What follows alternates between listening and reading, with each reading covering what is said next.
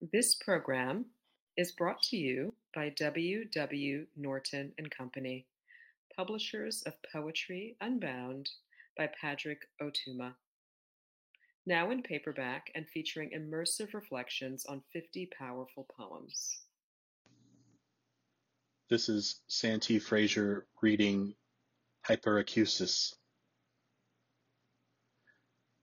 The slow crawling light wilts into the dark flat of asphalt. The moon rings the dim lit room.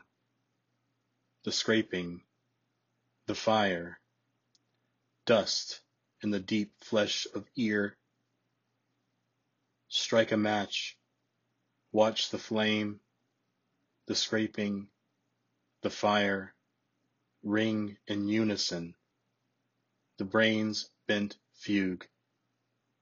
Yoked mica, deafened glint, scrape and fire, the moon ringing the dim lit room.